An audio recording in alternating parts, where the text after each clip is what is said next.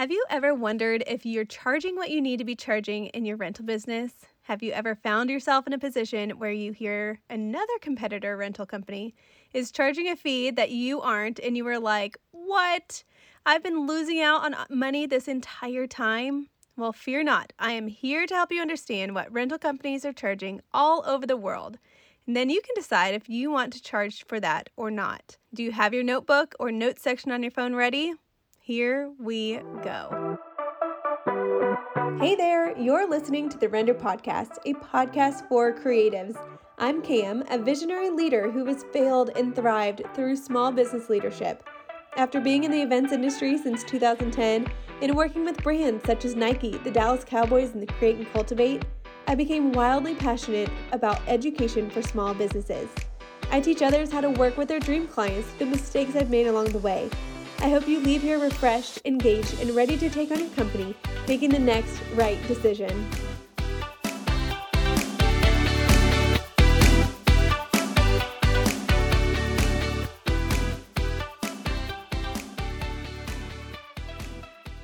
Welcome to episode 41, all about rental fees you should be charging in your rental business right now.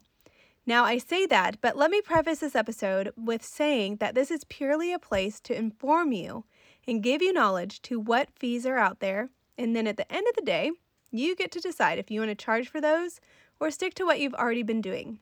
So, are you ready to get into this? I know that I am. So, we're going to just get right into it. Fee number one on our list is non business hours fee.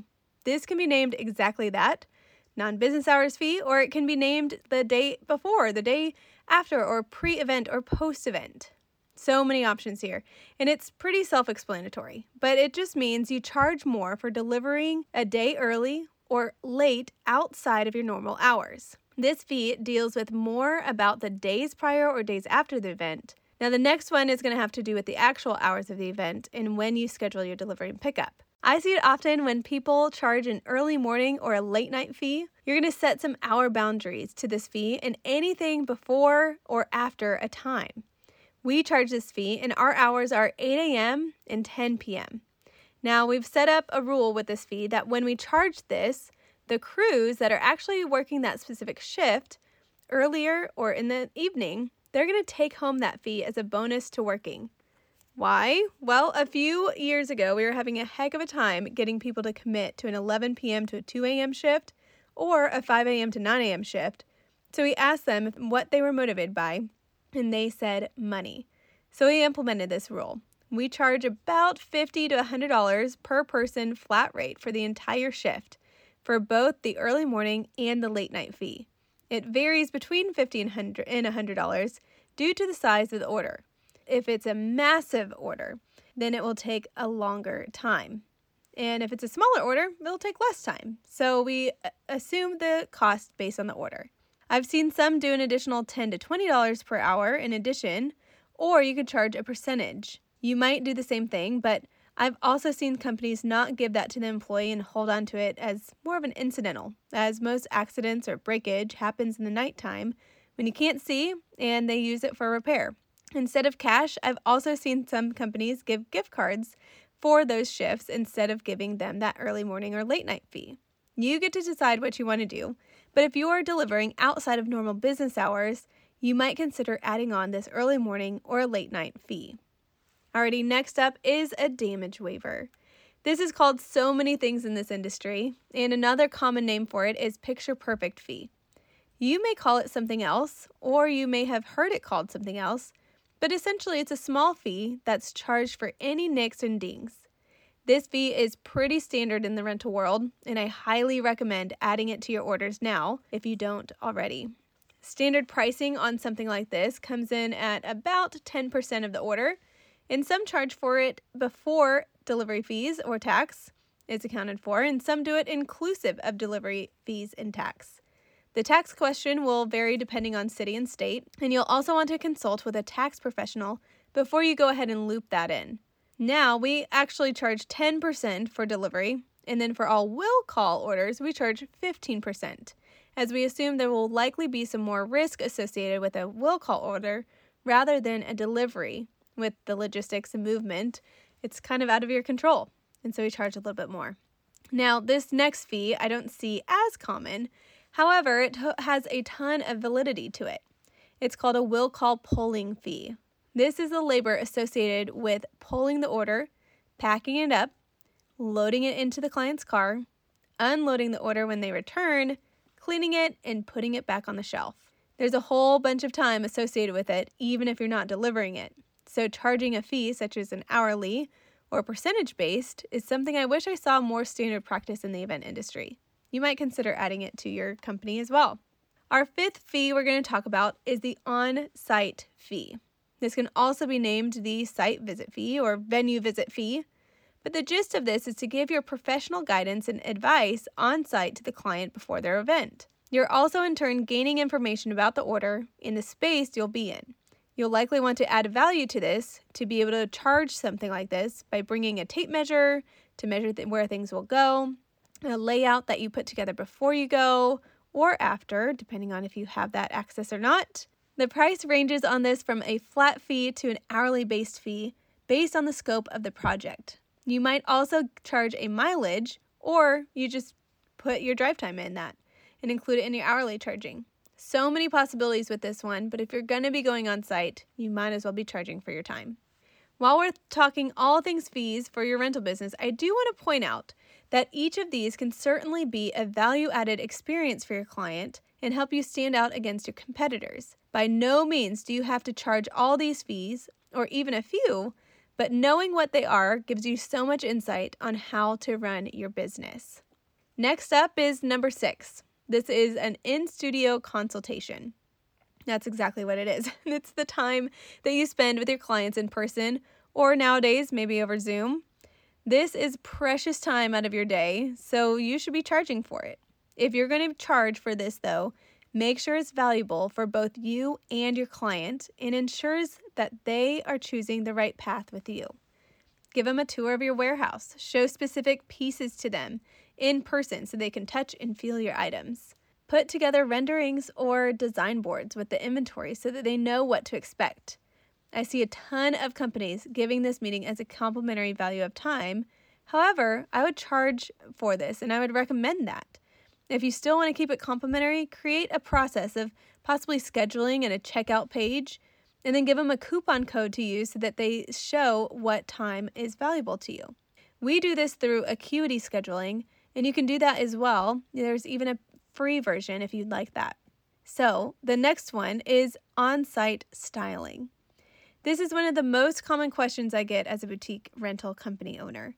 This consists of all the pretty things that we bring to the events that pull the whole look together.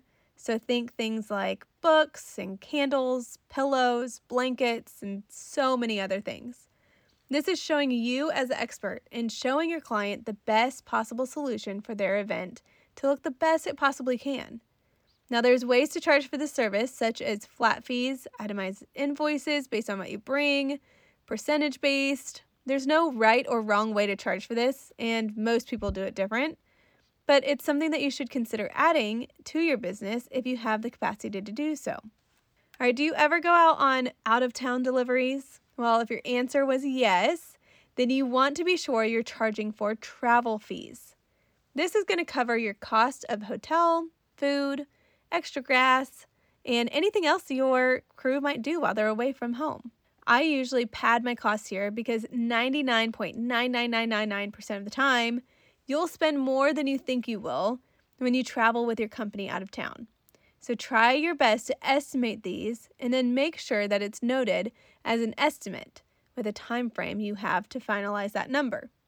Do not skimp in this area. If you are going out of town, have those fees charged extra. How long are you charging for your rentals? That's a question I get often. Daily prices, or just however long the event spans for. I see way too many rental pros not charging for each day the piece is out of your warehouse. This could be called a multi day fee, and it's so important. Anytime your inventory is not on your shelf, it should be making you money. This fee can be charged as a daily rate or nothing more than a stair stepping rate dependent on the piece and if it's actually being used or if it's being transported. But you should be charging if it's going to be multiple days for their event, their wedding, or their corporate event. You should be charging for that. Moving on to the 10th fee is late changes. Events are bound to have some changes if we didn't learn that enough in 2020, but we want to make sure that we don't ever go through that again. So, event cancellations, increasing or decreasing numbers, changing locations, and so many other things can change, and sometimes on a late notice, which makes for miscommunications and stress added to the order. Now, some companies charge for changes made within a certain amount of time. And if you choose to charge this, then determine how much time before the event day you need to confirm any changes without stressing or miscommunicating information with your team. This can be charged as a flat fee or a percentage fee. Did you know that every $1 spent on email marketing, you can expect an average return of $42? As a small business owner, this is huge. Email marketing is something that is highly important, and I've talked about it plenty of times.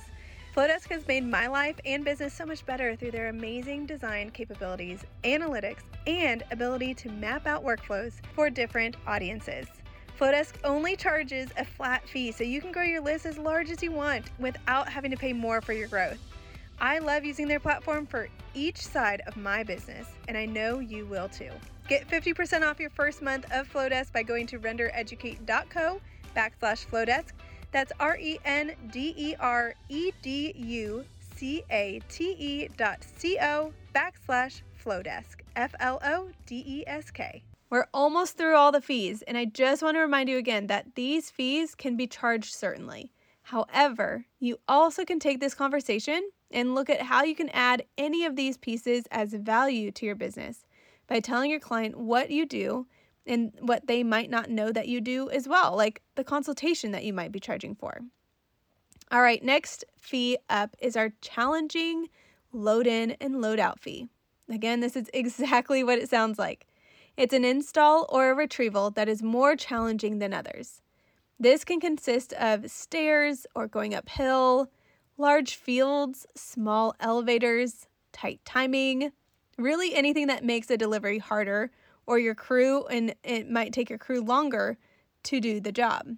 This will take some time memorizing each of the venues and what challenges might come with them, but it's also something that you can charge for after the event where needed as long as you communicate that beforehand. I want to tell you a little story here when it comes to this. So, before we were actually charging for this challenging load in load out fee, there's a venue here in Dallas called the Adolphus Hotel. Adolphus Hotel is a beautiful hotel. It's got mid century modern written all over it. It's gorgeous, but it also is very, very old hotel. So they have two different ballrooms. They have one on the second floor. They also have one on the 19th floor. The 19th floor is, in my opinion, prettier, although both are really beautiful. Well, when you go to the 19th floor, we did not realize this before we actually went for the first time, but to get up there, with your inventory, you have to go in through the loading dock, down the catering hall, up to the 12th floor where the catering kitchen is, across the entire hotel, up two or three stairs, into another elevator to go up to the 19th floor. These elevators, I will also mention, are tiny. So, when we had to do this for the first time, we did not realize how much time it would take us. It took us four times the normal delivery for this event. And sometimes we couldn't actually get it in the elevator to get it up to the 19th floor. So, after that one and a few others that made us question if we should be charging this or not, we realized that there's some times that actually take longer than others, even if the order looks the exact same. And so, if you have certain venues that are like this, or if you have certain areas that take you more time than not, I would recommend making this fee a normal practice. All right, so do you ever take trips to the venue after the initial delivery happens? Perhaps a room flip or a delivery of additional pieces at a later time? Well, you should be charging for this if you don't already. Most already charge for it, but those of you who are new, you need to be charging for your time. Yes, you heard me right. Charge for every amount of time you are spending on this order delivering. All right, next up is one that I see only a few companies charging for, and that's the chair stacking fee. And yes, it's exactly what it sounds like stacking or unstacking chairs that you bring. I can tell you from experience that I've been asked by wedding planners and DMCs if our company will be unstacking the chairs when we get to the venue. And the fact that they're actually asking for this means that they likely have seen the fee before. So don't be afraid to charge for it. Stacking the chairs and unstacking the chairs takes time out of your schedule. So consider adding that. And last but certainly not least is weather covers. This is essential. If you have been a part of a town that gets rain and rain often, you know how essential having weather plans and weather covers might be. The last thing you want is for your furniture to be sitting out in the rain getting ruined. So instead of leaving your clients in a lurch, hoping it doesn't get damaged, send some covers with the client. This is something you can certainly charge for, and it's almost like an insurance policy for your pieces, and it protects your client from having to pay those hefty damage fees. I'm going to tell you another story here because I think it's applicable. We had an event a few years ago where there wasn't planned to be rain, but if you know anything about Texas, it might say there's going to be no rain and it's a torrential downpour. And same opposite, it'll say that it's torrential downpour and there's no rain.